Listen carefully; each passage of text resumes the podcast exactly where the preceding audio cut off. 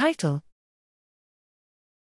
Mice lacking PTPRD exhibit deficits in goal directed behavior and female specific impairments in sensory motor gating.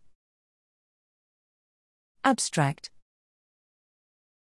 Protein tyrosine phosphatase receptor type D, PTPRD, is a member of the protein tyrosine phosphatase family that mediates cell adhesion and synaptic specification. Genetic studies have linked PTPRD to several neuropsychiatric phenotypes, including restless leg syndrome, RLS, opioid abuse disorder, and antipsychotic induced weight gain.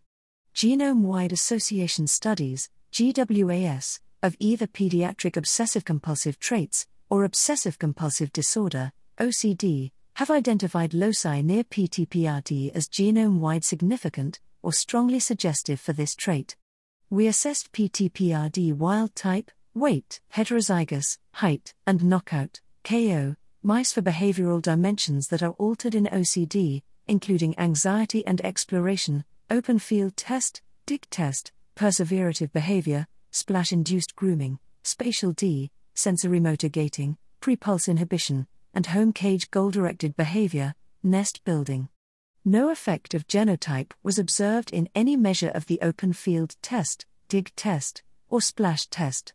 However, PTPRD KO mice of both sexes showed impairments in nest building behavior. Finally, female, but not male, PTPRD KO mice showed deficits in prepulse inhibition, an operational measure of sensorimotor gating that is reduced in female, but not male, OCD patients. Our results indicate that constitutive lack of PTPRD may contribute to the development of certain domains that are altered OCD, including goal directed behavior and reduced sensorimotor gating specifically in females.